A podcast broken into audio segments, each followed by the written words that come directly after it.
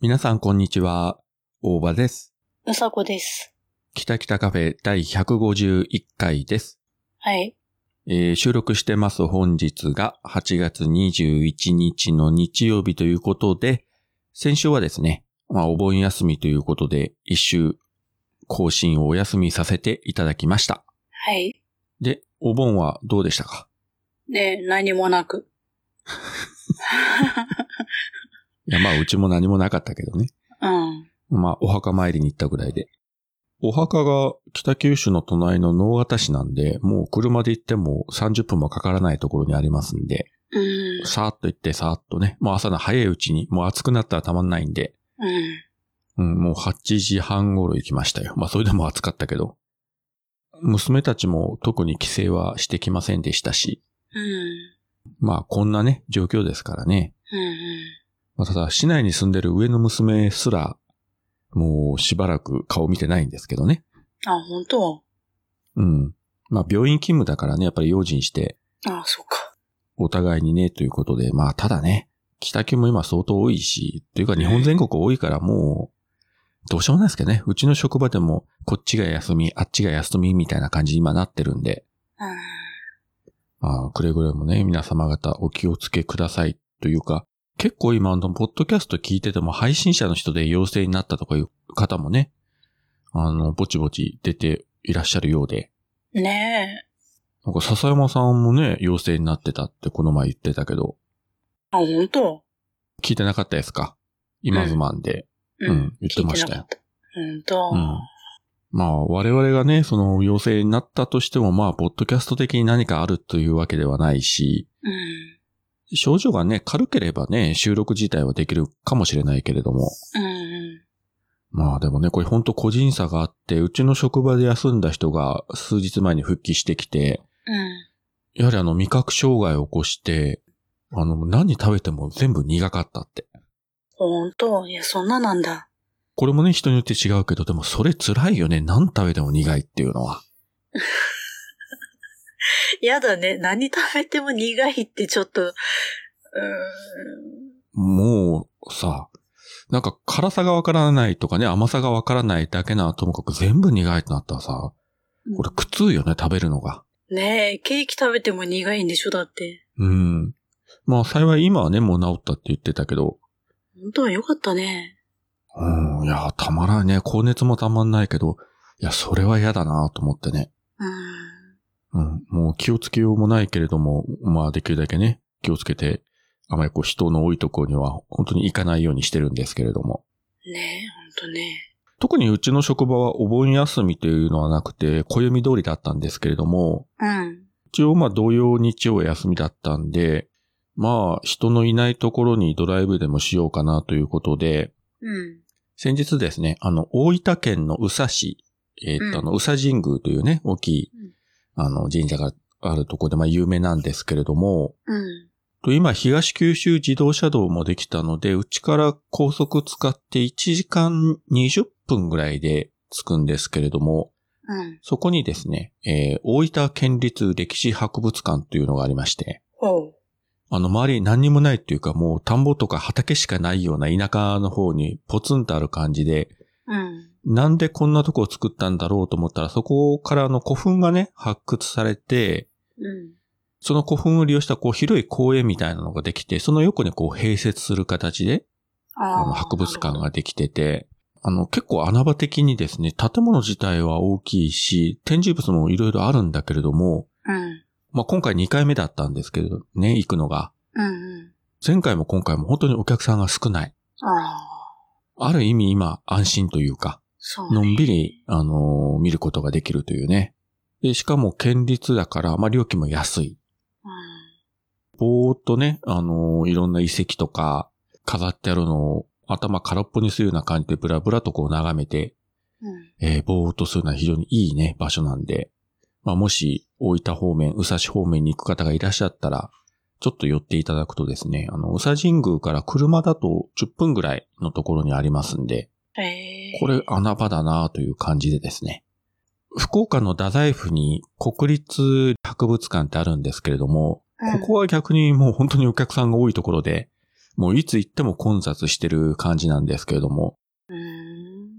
まあ言い方悪いですけど、田舎の方の博物館なんで、うん。ガラーンとしててですね、いや、うん経営的にどうなんだろうという 気にもなるんですけれども、うん。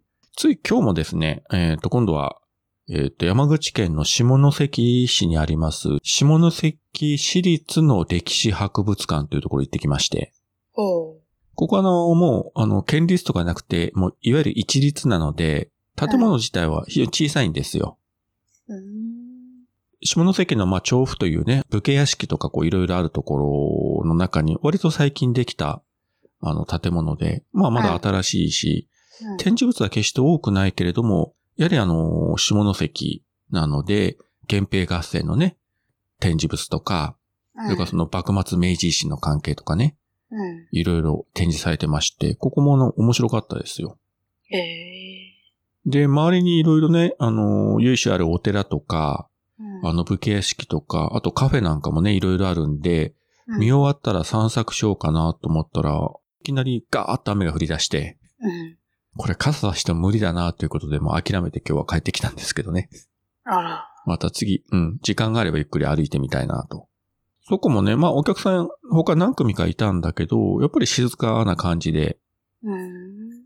下関の中心街からもちょっと外れたところにあるので、ここも穴場だなという感じでね。探せばこういうところいっぱいありますからね。まあ人混みが嫌な方は、そういうのをいろいろ探してみて、行ってみるのはいかがでしょうか。という観光大使的な。 そうだね。 あの、宇佐神宮はちょっとね、行ってみたいんだよね、前から。あそこはね、本当に大きいし、確か日本全国の、いわゆる稲荷神社の総本山じゃなかったっけえー、そうなんだ。非常にあの、由緒正しき神社でね。まあ、大分の、その宇佐神宮とか、福岡の宗方大社とか、うん。もう相当ね、昔からある、もう多分名前だけだったら皆さん知ってるような、もう有名なところですけれども、うん。あの、境内も広くって歩くとね、結構距離あるんですよ、入り口から。へえ。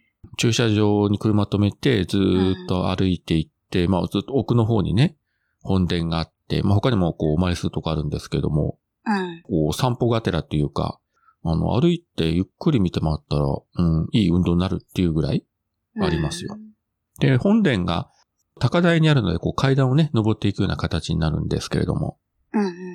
まあ、もし機会があればですね、あの、やっぱりそういうところって入ると空気が違うんですよね。ああ、そうね。なんかもうこう引き締まるというか、うん。うん、なんて言うんでしょうね。街中の空気とは全然違う空気感になるという、あの、島根の出雲大社なんかも特にそうなんですけれども、うんやっぱこう、我々の目に見えない何かね、こう、結界が張ってあるっていうんですかね、なんかわかんないけれども、うん。そういうのはやっぱね、自分そう今霊感ないんですけど、やっぱりそういうのを感じますよね。そうね。ほんとね。さすがの私も毒は吐けないぐらいね。ちょっと身が引き締まるいやよね。清めてもらいなさいあなた。 多分お参りすると、さ、体からあの毒分がこう抜けていくと思うよ。え、どうすんのそれさ、私、さ、清められてさ、毒抜けましたってまっさらになって帰ってきたら面白い面白くないでしょだって。いや、そこでまあ一旦まっさらになるけれども、うん。多分、あの、敷地から外に出たらまたすぐ黒くなると思うんで。それ、それ意味あんのそれは。効 き目ないじゃん。いやいや、一回リセットして、ね、古い毒は排出して、えーまた新たな毒を貯めていくというね。うん。そうか、わかった。今までの古い毒を落として、ね、あの断捨離みたいにさ、うん。そうそうそうそいらないもの抜けて、で、空間ができて、う。うんで、。そこに新しい毒が入ってくると。うん。今までとは違う、また違うタイプの毒が吐けるぜ、みたいな。なんか神罰が当たりそうな気もしますけどね。 まあ、それはさておき、やはり、まあ、おさじ神宮に限らずね、そういったところでお参りするっていうのは、あのーやっぱり気分的にもね、いい感じになりますし、うんうん。特に信仰心がね、ない方であったとしても、まうあん言ってね、手を合わせるということは決して悪いことじゃないので、そうね。あの、木々に囲まれたね、こうちょっと山の中にあるような、うん、神社とか、うん、まあお寺とかでもそうですけれども、まあそういう、こう、由緒あるところに行くっていうのは、まあなんとなくいいですよね。ね。という今日冒頭からね、真面目な話をしましたけれども。うん。うん。まあ、そんな感じで、まあ先週講師がない分、まあ少し遊びに行きましたと。うん。遊びに行ったっていうか、 まあまあ近いからですね。本当はこう泊まりがけでどっか行きたいなっていうのもあったんですけどもね、ちょっと今どうなんだろうという感じで。ちょっと怖いよね。もう仕方がないですけどねう。んいくら気をつけてもね、えーどうしようもないんですけれどもね。うで、今日その下関に行って、その散策しようと思ったら急に雨が降り出したんで諦めて、で、北九州に戻ってたらもうすぐ雨が止んじゃって、ん。うん。いつもの行くあの門司港に寄り道して、うん。焼きカレー食べて帰ってきましたよ。いいね。今日も初めての店行ったんですけれども、うん。うまん。あのー、門司港レトロ地区のまあ観光地からちょっと外れた場所にあるね、こう裏通り的なところにある、結構ね、あの、ツイッターの方には写真あげましたけれども、うん。えー結構面白い、こうシルクロード的な、中央アジア的なそういう感じのお店でですね、ああ。どれも美味しかったですよ。た。ううん。ん。見たわ。入った途端になんかすごい空間に来たなという感じでね、向こうの衣装とかいろんな小物類とか絨毯とかバーっと飾ってあって、うん。ええー、という感じで ね。いやおあの、ウイグルの、あの、装飾品とかね。ああ。で、まあ、そこの、あの、店長さんとずっと話してて、ウイグルを舞台にした、あの、漫画で、あの、音嫁語りっていう漫画があるんですけれども、うん。いや、あの漫画に出てる通りですね、って言ったら、ちゃんとその漫画が飾ってあったというね、うん。さすがだと思いましたよ。そういう感じで、えー、まあ、今日も少し、えー、出歩いてきたというお話でございましたけれども、 はい。まあ私の方はそれぐらいで、じゃあうさこの方は特段、この2週間ぐらいは動きはなかったですかうん。引きこもってたよ。 あ、ねえ、ちょっとさ、ちょっと聞いてくれる、いやいやあの、 聞いてます。いや、聞いてます が、だから今、今、振ったのに何もないって言っていきな り、えちょっと今あ思いな出いしのたんかだとけ思どっ。 て、ないのかと思って、今からハッシュタグの紹介でもしようかなと思って、いきなり聞いてくれると言われて、ああ、どうしましょう。はい、どうぞという感じで。はい。いや、あのさ、あのね、やはいっぱね、ちょっと人間さ、ちゃんとね、健康的にね、人並みの人間らしい生活しないとダメだよ、本当に。あ のね、こう、はいもうさ、あの、ずっと引きこもりでさ、うん、ねたまにさ、こう、外出るじゃん。うん、で、まあ、ね、外をさ、こう、ちょっと出歩いて、ちょっと歩いただけなのに、なんかね、動悸がするんだよね。その何疲れとかじゃないんだよ。歩き疲れてすぐ動悸がするんじゃなくて、なんかね、うん。精神的な方の、なんかね、妙な動悸がしてさ、え、私何外に出たら動悸する体になってんのと思って、ちょっと怖くなったんだよそれやばいでしょ、それかなり。ね。え、これ、大丈夫私なんか、社会生活戻れないのかしらとか思ってさ。まあ今までも十分ね、社会生活不適合者的なところはありましたけれども、ねえ、ちょっ余と裕持やっばてい。やばいですな。ねえ、これはいかんと思ってさ。いやもうちゃんとさ、働きなさいよ。いや、働く働く別にさ、働きたくないわけじゃないんだよ。働くんだけど、うん、いや、今もちゃんと探してんだよ。うん。 だからもう雪が降る前に引っ越すから、今年は。ちゃんと。だから、その前も話したけど、その引っ越し費用がという話があったじゃないですか。ああ、だからさ、とりあえず、何でもいいから、あの、寮付きの仕事ね、見つけて、ちょっとはい引っ越して、はい。でね、あの、なんか、働きながらさ、なんか仕事とかさ、部屋とか見つけて、さっさとやめりゃいいじゃん、そこ。 うん。引っ越す目的で寮付きの仕事をちょっと探そうかと思ってるよ。まあまあまあ、そこは、どうぞ、あの、ご随意に。 はい。まあ、うまくいいのがね、見つかればいいけれど。ね。いや、で、その動機がして、うん、それだけ。うんだから、あのね、適度に、ちょっとでもいいからさ、なんか、家の周り近所一周でもいいからさ、歩いて毎日外出ないとダメだなって思ったっていう話ね。だってあなたさ、前も言ってたじゃん。もううんあの、郵便受けに行くだけとか、ゴミ捨てに行くだけとかさ。そうだよ。それはいかんでしょ、いくらなんでも。もうね、私本当にさ、 ちょっとうんもうね、本 当に生まれ変わったら草になりたい。知らんがなもうじゃあ人間いいかなと思って。いや、もう草でもいいですけどね、もう。珍しいですよ、生まれ変わって。なんかさ、せめて生まれ変わってこう、あ犬になりたいとかさ、猫になりたいとか言うならまだしも、生まれ変わって草になりたいとかさ。こうなんかさ、日々のこうね、晴れだ、雨だ、雪だとかさ、自然を感じながらさ、風に揺られてさ、さわさわさわっと揺れてさ、のんびり過ごしたいよ。じゃあもう早くね、隠居生活を目指して。そうだね。まあね、まああなたの年齢で隠居するのはちょっと早いような気がしますけれども。何かしら生きていける方法を見つけるよ。何やかんや言ってね、このうさこという人は、あの、生活力はたくましいですから、何やかんや言ってもちゃんと生き延びていくので、そこは心配はしてないんですけどね。そうだね。うん。それは本当にあるかの、もニしッチもサッチもいかなくて、あの、財布にお金が全く一円もなくて、もう食うにも困ってどうにもならないとか、そこまでは多分ならないんじゃないかと。そうだね。うん。まあ、その意味ではあ心配はしてませんけれども、うん。早くとりあえず、えーいい仕事が見つかることを願っておりますよ。はい、ありがとう。ジャックインレーベル音楽とポッドキャストの融合イベント「シャベオン」「エフェロンチーノウォーバードライ」「トゥトゥ」「大大だけの時間」「クー」「徳増たけし」2022年11月5日土曜日京都トガトガお問い合わせはクマジャックインレーベルまでハッシュタグが少し溜まっておりますので、早速ご紹介させていただきたいんですけれども、はい。えっと、まずですね、我らがうん黒柳小鉄からですね、いつの間にかこちらの番組で小鉄はド M っていう話になっていたんですが、違います。ソフト M です。という、えー、ことでございます。うーん。まあ、M は M とね、ううん。ん。ド M とソフト M の違いもよくわかんないんですけれども、うん。言葉でいじられるのはいいけれども、無知で叩かれるのは嫌とかあーまあさ、なんでもいいけどね、あの、小鉄の今回の回答は3点だね。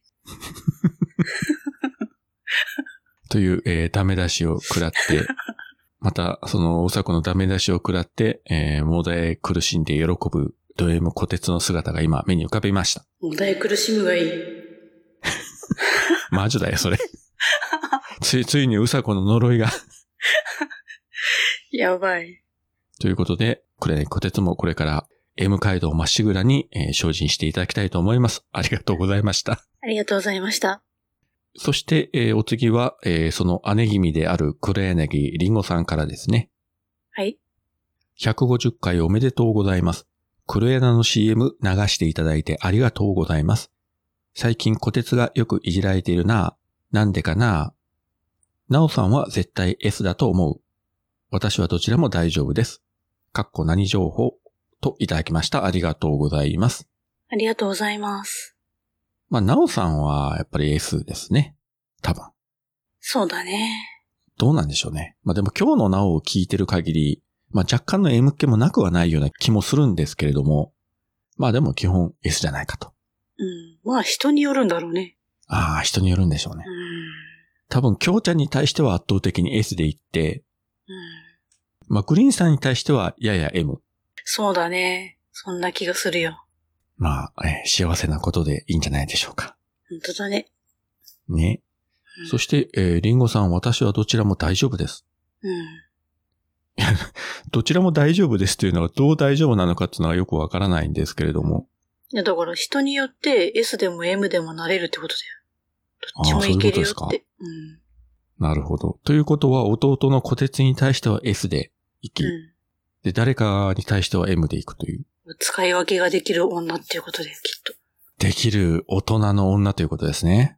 ねえ、それもさ、あんな美人なリンゴさんで私さ、ちょっとびっくりしちゃった。美人やんって。いや、顔は知らないよ。顔は知らないけど、ね。髪を切ったっていうさ、あれをちょっと見かけて、数日前ツイッターでね、あの、髪を切りましたという、まあ、顔のところはね、隠してあったけど、うん髪型をね、写真でアップしてまして、もう髪型見ただけでもね、ねちょっとやばいぞ、この人はというね。え。本当だよ。こんなのさ、絶対美人じゃないわけないじゃんね。で、しかもどちらも大丈夫ですと。もうねえ。これで、えー全国の黒柳りんごファンが狂喜乱舞するというね。本当だよね。いや、ねえいいね。いいね。これでね、また黒柳とかさ、キュリオシティのね、リスナー数がガーンと増えてですよ。うえーランキングがガーンと上がってですよ。ん。うん。我々はそれを仰ぎ見るとね、下の方から。うん。うん。えーぜひ仲良くしていただきたいと。ちょっと引っ張り上げてよ、とね。えーそっちのリスナーの1割ぐらいこっちに回していただけませんでしょうかと。一応回ってくれるかな、この番組。とりあえず、毎週、あの、話題にしてれば、少しこっちの番組を聞いてくれる人がいるかもしれない。いや、なんていうの、いや、本、でも本人じゃないじゃん。あと、とりあえず、もう関係なくても、黒柳のハッシュタグでこう、つぶやくとか ね。ハッシュタグ黒柳、ハッシュタグやキりリオ方シテがもィうで、古速な手を使うって。 とりあえずつぶやいとけば、なんか間違ってこう開いていってさ、このうちの番組を見てくれる人が、100人のうち1人ぐらいいるかもしれない。まあね、まあ、いや、いいんだよ。一人でも引っかかってくれる人がいればいいんだけどさ。うん。相変わらずね、うちらのこうトークの質を上げるとかさ、番組のね、質を上げるとかいうことは全くせずに、よそ様の力を借りて、えーあわよくばというのはね、まあ、この番組の、えーコンセプトでありますので、そうだよ。えーね。人気番組にはすり寄っていくというね。えーなんか、自分で言っててちょっと悲しくなりました、今だってやる気がないもの、この二人。ね、やる気がないでもね、150回続いてるっていうのはまあすごいんですけどね。ね。だから、どんだけ、こんだけ力を抜いて、だらだら喋ってても、やっぱね、継続力なりってね、すごいね。 よく続いてるなと思うよ。だからね、時々そのポッドキャストをね、あの、始めた人が、なんか話すネタがなくなって困りましたとかね、うん。どうやったら続くんでしょうかということをこう、たまにツイッターでね、こう、つぶやいてる方見かけますけれども、うん。まあそう難しいこと考えずに我々のように何にも考えなくても150回やれるということなんで、ねえ、本当だよ。だってさ、本当に私なんてさ、今さ、どんな格好でさ、何しながら喋ってると思ってんのって、本当だよ。いや、もうどんな格好はもうもう別に想像したくもないですけど ね。いや、もうあなたがね、もうスーツ姿だろうが、和服姿だろうが、真っ裸だろうが、もうこっちは見えないからわかりませんけれども、もういいですよ、そこは。いや、だから、もうね、あの、何かしながらとかさ、何か見ながらとかさ、ね、何か食べなもうがそれらいとつもかのさこ、とじゃないですか。YouTube 見ながらとか、ツイキャス聞きながらとか、ね、そう、そういうことでも続いていけるんですよ、ね。で、んそれでも喋っとけば続くんですよっていうことで。そうですよ。うんね、収録中に寝落ちするとかね、そういう人ですかそうだらよ。本当だよねね。ゲストなんか来ようもんなら、これ見たことか、みたいなさ、あずっと喋んないみたいなさ、ひどい やよっねたら楽できるみたいなさ。それで思い出したけど、あの、先日、黒柳に、ね、あの、熊さんがゲストで行った時に、うん。あの、リンゴさんが完全にリスナーポジションになってて、もう喋らんでいいみたいな感じのこと言ってたんで、あ、うさこと同じやんと思いましたけどね。あのね。いや、リンゴさん、私と同じ性質性質してんだなと思って。だから、まあ、これ自分もツイッター書いたけど、そしたら、キタキタカフェに熊さん来てもらったら、うんじ。ゃあ俺リスナー枠に移って、うん。二人のね、月一うんバツ一のトークを一リスナーとして聞かせてもらえるのかと。うん。それはそれでいいのかもしれんと思いましたけどね。いや、まあ、そうなったらそうなったで、ね、月罰な感じで喋るけど、いや、うちらの喋り聞いてて、いや、こいつらすげえなと 思うんじゃないかなと思って。そんなことまで喋んな、みたいな。もうニヤニヤしながら二人のトークをね、一生懸命聞きますよ、そういう時は。あの、ちゃんとさ、ピーとかさ、カットしてね。相当カットしなければいけないような気もしますけどね。 それじゃあお次はですね、トラベリングダイスさんからですね。150回おめでとうございます。ところで店舗はどちらにありますか近くに行くことがあれば寄らせていただきます。地元のメーカーを手に。というボケを今更。改めておめでとうございます。といただきました。ありがとうございます。ありがとうございます。えーまあ、店舗はね、えーありませんけれども、ううんん。このベリダイもね、いろいろあの、いつもいつも桃屋のおっさんと熊さんからね、いじられていじられて、うん。そうやってたくましくね、まあ成長していく様をたまに見、あの、見かけるわけですけれども、うん。ついこの前もね、たまたまその二人のね、ツイキャスを、タイミングががあって、こう、しばらく聞いたんですけどね。うん。うん、やっぱりね、ベリダイ面白いですわ、旗から聞いてて。本当 なんて言うんだろう。ちょっとうさこに通じるところもあるというか、このなんかネガティブキャラというか、あ、そっちそっち。 うんなんかね、面白くてね、いいキャラやなと思ってね、うん、聞いてましたよ。うーん。まあね、おっさんもね、相当ダメ出しするけど、まああれはあの、愛のあるダメ出しなんでね、それをそれでまた面白くてね、笑っちゃうんだけど。いや、そりゃそうだよ。愛がなきゃダメ出しできないでしょ。だって、どうでもよかったら何も言わんよ。そうそう。もうどうでもよかったらね、もう最初からスルーするもんね。うん。いじってもらえるっていうのはもうそれだけね、関心があるというか、うん。えーこいつはいじればまだ伸びていくと思って、あの、偉大なね、二人がいじりまくってるということで、ある意味羨ましくはありますわね。本当だよね。 だって自分なんかね、正直言ったら桃屋のおっさんからも熊さんからもいじってもらえないですからね。いいじれないでしょ。あ、そうなのいや、なかなか、大場さんいじろうって人は、まあ、いないよね。グリーンなんか平気でいじってくるけどな。うん。いや、私も平気でいじるけどさ。マヤさんもいじるしさ、うん結。構いじられるんだけどな。うん。いや、でもそれぐらいじゃないまあそれはそれで、えー嬉しいんですけどね。うん。はいと次がですね、アポロさんからですね、令和4年8月7日、ポッドキャストキータよりということで、えー、キタキタカフェ第150フレーバーで赤丸で祝いというのをつけていただいております。ありがとうございます。ありがとうございます。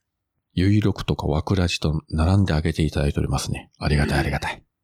そして次がマッシュさんです。うさこさんのいろんな人たちを敵に回す範囲がまさに炭酸の泡のように膨らんでいく。鉄瓶はもうコーナー化していいんじゃないでしょうか。うさこの今週の鉄瓶といただきました。ありがとうございます。ありがとうございます。えー今週の鉄瓶ですけれども、うん。え、鉄瓶って、鉄瓶って何っていう感じだけど。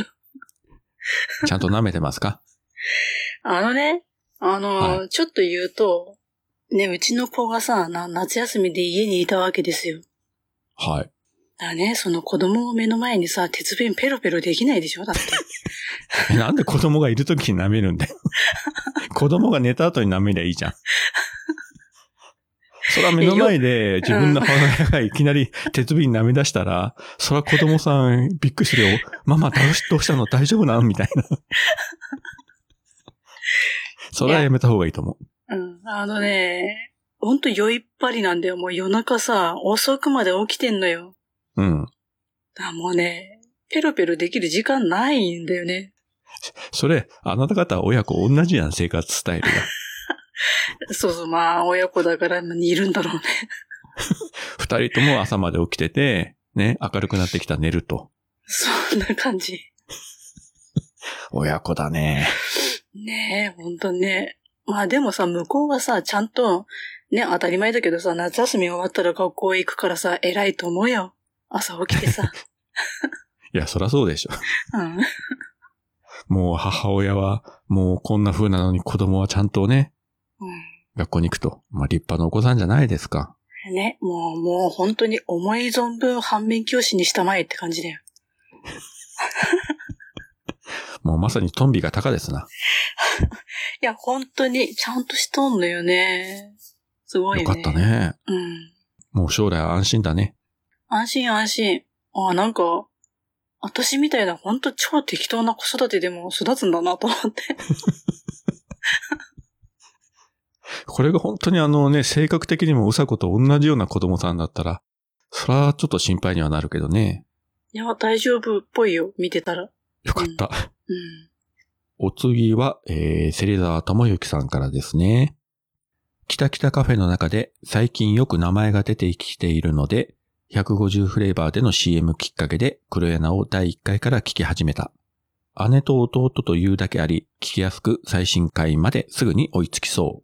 映画や漫画などの趣味系のポッドキャストは聞いているが、雑談系はあまり聞いていないのに気がついた。といただきました。ありがとうございます。ありがとうございます。これってさっきの我々の話と逆パターンですね。ううちの番組をきっかけに黒柳を聞き始めたと。ん、ねえ。嬉しいね。ええうん。嬉しいしね。まあでもなんか、黒柳に塩を送ったようで、本来の目的としてはその逆を考えてたんですけれども、いいいじゃん、もう。別にそこ。や、いいですけどね。いや、その分、いや、だからね、塩を送った倍返してもらえばいいじゃん。あ、倍返しね。うん。よろしくお願いします。 えー、黒柳聞いた方は、ぜひ、あの、隅っこの方に、ハッシュタグ、きたきたカフェをつけて、えーつぶやいていただければ。 黒柳の感想をつぶやいて、あの、関係はないけれども、ハッシュタグ、きたきたカフェでツイートをするというね。うん。しまいには怒られるわな、これ。 ねえー次がですね、えー、立見明彦さんからです。